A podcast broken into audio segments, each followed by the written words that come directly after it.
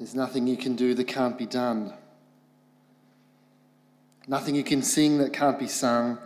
Nothing you can say, but you can learn how to play the game. It's easy. Nothing you can make that can't be made. Nothing you can save that can't be saved. Nothing you can do, but you can learn how to be you in time. It's easy. What comes next? All you need, thank you. All you need is love. Love is all you need. Uh, it was uh, released by the Beatles, 1967. I'm not going to ask who was around uh, for its release. Uh, in the middle of the summer of love. And uh, it has been sung ever since to celebrate love. Uh, I've heard it twice this year, two different occasions. Well, 1 Corinthians 13 is often taken as the biblical equivalent, sort of as sort of an, an inspiring meditation, an ode to love, uh, read at occasions such as uh, weddings to, to celebrate love. And of course, uh, you can apply it to, to the newlyweds as well as those who have been married uh, a lifetime. But uh, that was not the context that it was written in, uh, nor the occasion for which it was written for. It was not written to married couples, it was written to a local church. And the context is 1 Corinthians 12, where Paul says things like, Now to each one of you, the manifestation of the Spirit is given for the common good. And now you are the body of Christ, and each one of you is a part of it. And last week, the first week in our, in our mini series, I, I put it to you that if God has chosen you and placed you among us, then you ought not deprive us of what God has given you to contribute.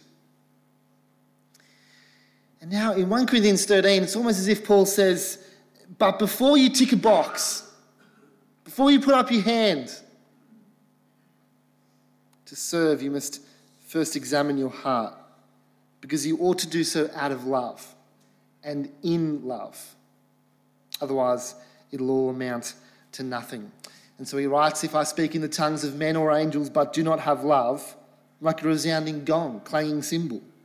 If I have the gift of prophecy, can fathom all mysteries and all knowledge, and if I have a faith that can move mountains but do not have love, I am nothing. If I give all I possess to the poor, give over my body to hardship, that I may boast, but do not have love, I gain nothing. These gifts here were prized by the church in Corinth.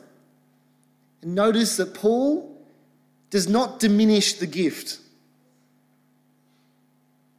just the person exercising the gift. It isn't the gift that's the problem, it's the heart of the person who is exercising it. That is the problem. You can make sacrifices, you can even sacrifice yourself. But without love, it'll all amount to nothing. What matters most to God is not outward expressions of service or devotion. But what matters most is the motivation behind such expression, expressions. What matters most is the heart. You'll have heard all this before, but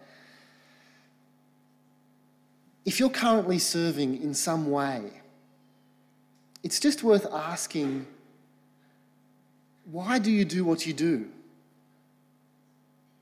Why do you do what you do? Why do you volunteer at the bargain centre? Why are you a part of the music team? Why have you put up your hand to, to help out with the Holiday Kids Club? And if you're going to start serving, why will you do what you will do? Will it be out of a sense of, of, of obligation? Also, you can give yourself, or else others can give yourself a pat on the back? Or maybe because just a particular way of serving doesn't require much of you? See, see, the problem is that a lot of what you and I do may look good, may even feel good. But love goes much deeper than what meets the eye. So when it comes to exercising our spiritual gifts, to serving, we must search our hearts.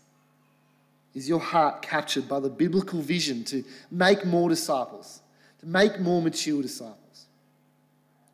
so you can do everything, but if there's no love, it all adds up to nothing. It's like trying to make a cheese sandwich, right, for your kid at school. Only for when your kid, for when your kid opens his lunchbox at lunchtime and takes a bite, just bread, right? Cheese is the indispensable ingredient to a cheese sandwich. And so it is with love. Love is the indispensable ingredient when it comes to serving. But what does it look like to serve out of love and in love? Well, he goes on, doesn't he? He says, Love is patient, love is kind, does not envy, does not boast, is not proud, does not dishonor others, is not self seeking, it's not easily angered, keeps no record of wrongs. Love does not delight in evil, but rejoices with the truth. Always protects, always trusts, always hopes, always perseveres. Love never fails. Now, the word used for love here again and again is the word agape. It describes a sort of selfless concern for others that seeks nothing in return. And Paul uses it here to paint this extremely attractive, extremely compelling picture of the sort of love that ought to characterize Christians and our churches. And yet, if we're honest with ourselves, well, we just rarely live up to this ideal, do we? I remember being challenged as a, um, as a teenager to uh, insert my name into this passage instead of the word love as a way to motivate me to become more loving. David is patient. David is kind. He does not envy, does not boast, is not proud, etc., etc. I actually didn't find that terribly motivating. but uh, awfully humbling, actually. So it's not just a matter of sort of turning it into this some sort of personal mantra, where if I say it enough, well, I'm, I'm going to become loving enough. So long as we keep the focus on ourselves, we'll inevitably end up frustrated. But Paul did have in mind a person who perfectly embodied this sort of love. For Jesus is patient. Jesus is kind. He does not envy. He does not boast. He is not proud. He does not dishonor others. He is not self seeking. He is not easily angered. He keeps no record of wrongs. Jesus does not delight in evil, but rejoices with the truth.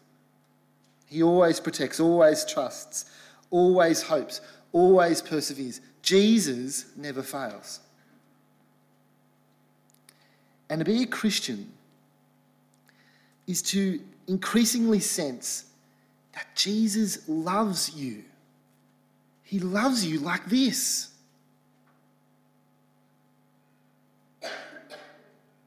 See, see, Christians are called to grow in the love that is pictured here in 1 Corinthians 13. But this side of heaven, we're never going to embody it perfectly. Only Jesus can, only Jesus did. And actually, it's His love for us that inspires us and enables us to love one another like we wouldn't otherwise be able to. Our distorted human version of love tends to be more transactional. And it's infiltrated the church. It's infiltrated the church in the way, even that we think about serving. So I, have seen it from time to time uh, even, even, even at TMPC. You might even recognize this somewhere deep within yourself. Someone works hard for a long time. And yet at some point begin to feel unappreciated or undervalued. And so they become resentful. They feel as if somehow there's this bargain that hasn't been honoured. And they become joyless and bitter and say things like, After all I've done for this church. Here's another symptom of a, of a more transactional love. You put up your hand to serve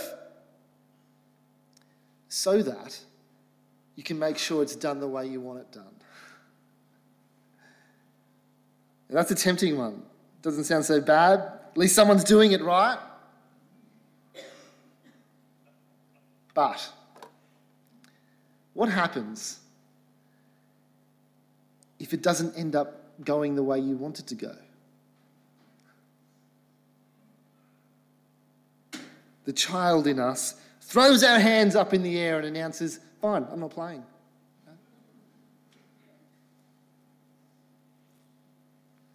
The love that Jesus showed and we're called to show does not rely on it being reciprocated. It is not tit for tat. It comes from a self giving concern for others that seeks nothing in return. It's unconditional. And his love for us is ultimately expressed in his death, which the Bible actually describes in serving terms. Jesus came to be, uh, not to be served, but to serve. And in Philippians 2, we're told that our relation, in our relationships with one another, we're to have the same mindset as Christ Jesus, who, being in the very nature God, did not consider equality with God something to be used to his own advantage. Rather, he made himself nothing by taking on the very nature of a servant, being made in human likeness, and being found in appearance as a man, he humbled himself by becoming obedient to death, even death on a cross.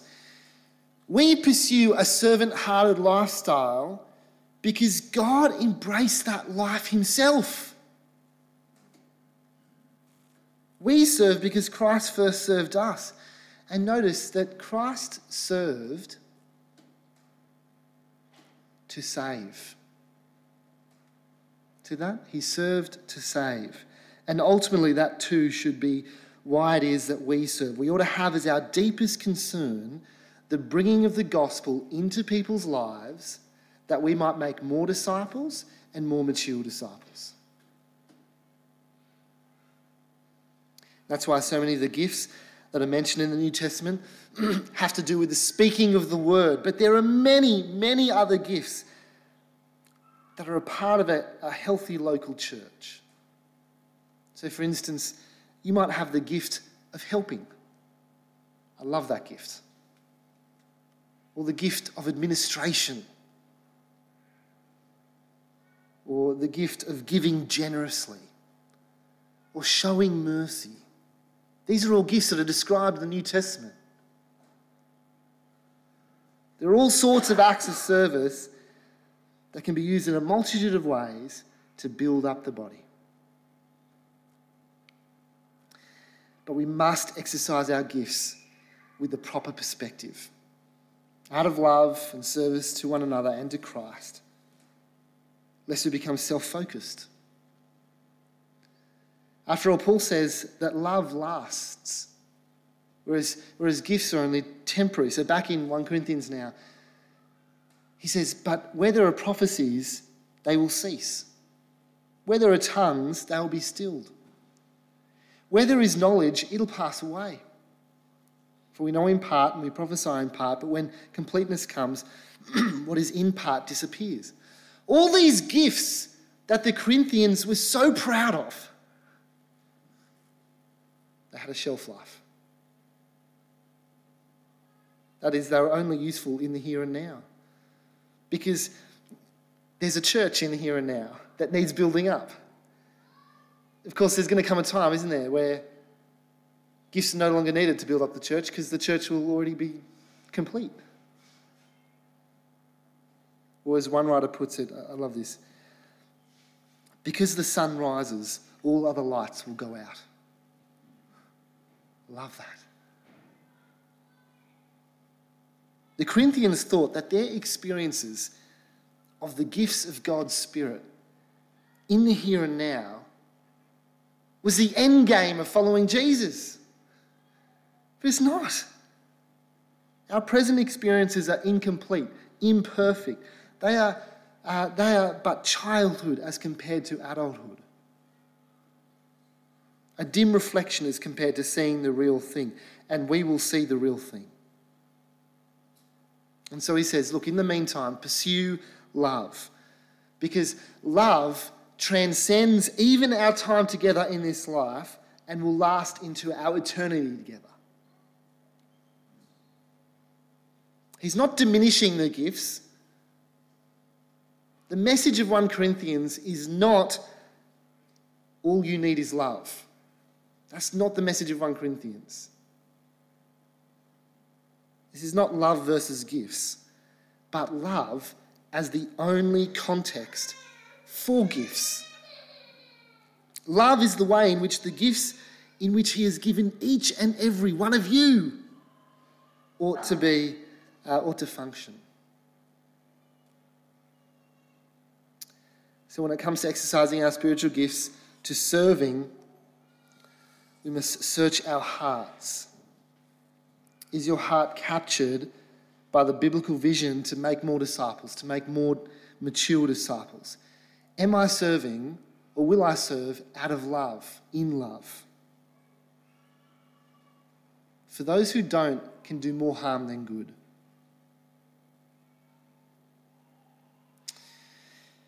Well, what's next?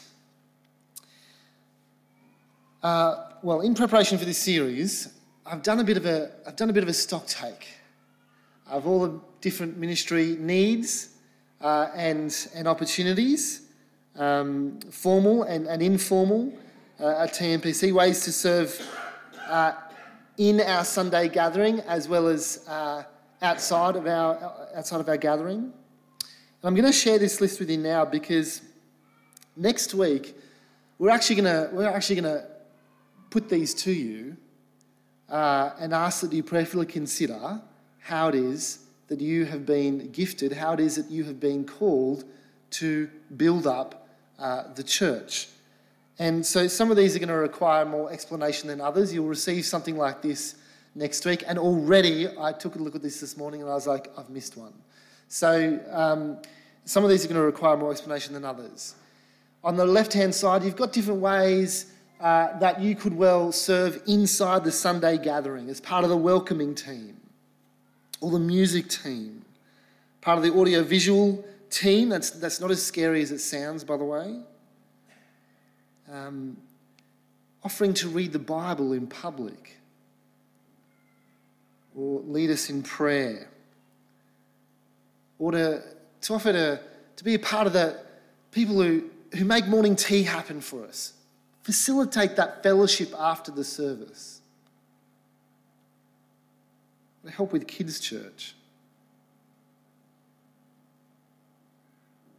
Or be a part of the church life team. I've just made this up, by the way. Um, and that is, I want a team, a small team of people who are willing to think about. So, so, so the welcoming team thinks about how it is that we can connect with those who walk in the door, yeah? The church life team then considers, well, how it is, how is it that we can connect with one another?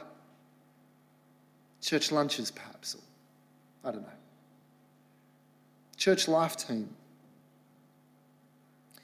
And we really need a creche, or if you're South African, creche, isn't it? Something like that. Creche. We really need a creche. That is, we really need a space and people who are willing to look after the real little ones, to allow the mums and dads to sit in and listen to a sermon every now and then. Heaps of ways, right? What about outside of the Sunday gathering? Growth group leading. Or perhaps it's not quite you, but maybe, maybe you've got a house, you've got a lounge room, you're very willing to do a really good job of hosting. Maybe that's you. or youth group leading on a Friday night. We need helpers for that ministry. We need leaders for that ministry. We need people who are willing to support that ministry, cooking a meal, whatever it might be. Pastoral care team. I'd love for a little group of people to, to come from this congregation who are willing to just reach out to those people who are in need among us on our very fringes of our church, who can organise those meal rosters for, for people who are in need. Bargain centre. We, we need, the bargain centre is busy as, as, as it ever has been, right? We need helpers, we need volunteers. And there's such a range of different jobs that can be done down there, inside and outside of hours. I'd love for us to be able to get a team together who are willing to think about missions and supporting our missionaries and engaging with them meaningfully. Perhaps world missions is a real passion of yours. Admin help. Sometimes we need some help in the office. But also, some of these other teams might need your help as well in trying to just getting organised and putting some data together and things like that. Maintenance. This building is getting to an age where stuff is just uh, falling apart. we just need a small group of people who are willing to keep their eye on things. And actually, when it comes time to volunteer their time to, to, to fix or to clean, or to organise a working bee, or whatever it might be. Religious instruction happens on a Wednesday here on the mountain at both our uh, schools, at uh, St Bernard's and um, TMSS. We need people who are willing to teach every week. We need people who are willing to just fill in if a, if a teacher is sick or away. Playtime. Playtime is our, is our uh, Tuesday morning um, play group. Our, our mums, mums and dads and their bubs and their little ones come to the hall. And we need extra hands. Not just to serve tea and coffee, though we do need helpers in that regard, but also to just get around and talk to some of them and connect with them, connect them with others.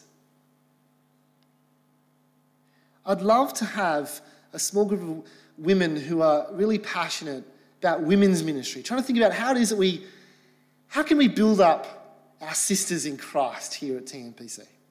How can we reach the women on the mountain? Things like Equip, which, we happened, which happened a, a few months ago. I'd love for a small team to take that over and really run with it some sort of event around Christmas to be reaching the women of, uh, of, of, our community. And similarly, I'd like uh, the same thing for us men. Men's ministry can be very simple. so don't be afraid. Maybe you want to be involved in that. Now, I've probably missed some. I have actually missed some. I've missed the opportunity to, if you, if, you're, if you have some time throughout the week to uh, clean midweek or after events here at church. Anyway, I'll probably miss some more. But you'll notice actually there's a space for you to suggest other ways that you believe you can serve. Uh, but to be clear, our vision is to make more disciples and more mature disciples. Right? That is the lens through which we will identify needs and opportunities and assess what we will invest our time and money and resources in. The mountain already has a lot on offer. But the one thing that we have to offer that no one else does is the gospel. And so let's make sure that the gospel is front and center. We can't do everything, but what we do do will be aligned with our vision. And in all of this, there is a need for wisdom and discernment for both you and I. So, for example, it's probably not a good idea to put up your hand to play the piano if you can't play the piano. That just could get awkward for all of us.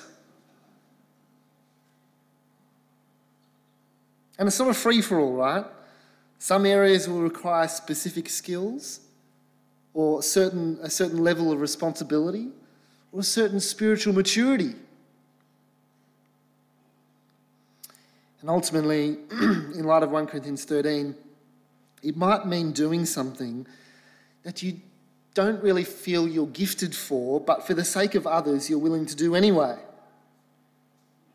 Or perhaps you can put up your hand for those things that simply require what I like to call the gift of availability.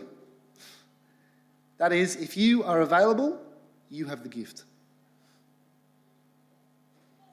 But once again, it's worth asking why will you do what you will do?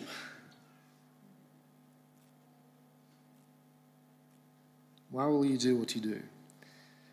But the other question I think we must ask, given the love that ought to characterize us, a selfless concern for others that seeks nothing in return, is this Why won't you do what you won't do? Why won't you do what you won't do? Let me pray. Father in heaven, we thank you that you have gifted each and every one of us, called us to be together, to be a body, the body of Christ. And we know that we are each called to build it up by using what you have given us. But I pray that we might do so out of and in love. For without this, it'll all amount to nothing. So, Father, I pray that you might do a work in our hearts this week as we prayerfully consider all these things. In Jesus' name, amen.